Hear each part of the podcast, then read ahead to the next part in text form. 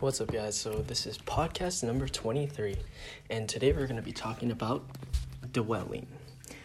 Dwelling is the fastest way to start losing. And what I mean by dwelling is like focusing on your past accomplishments, your past friends, or your past achievements, and I guess getting stuck there.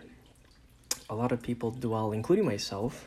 I've actually caught myself today dwelling a lot over the past and it's not good. I realized that I came, my life came to a halt, and I wasn't able to do anything productive.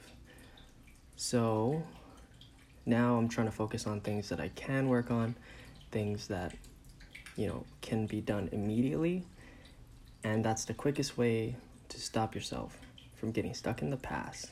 Because once you get stuck in the past, you're gonna start falling behind other people. So you never wanna lose and fall behind other people. Make sure you don't dwell.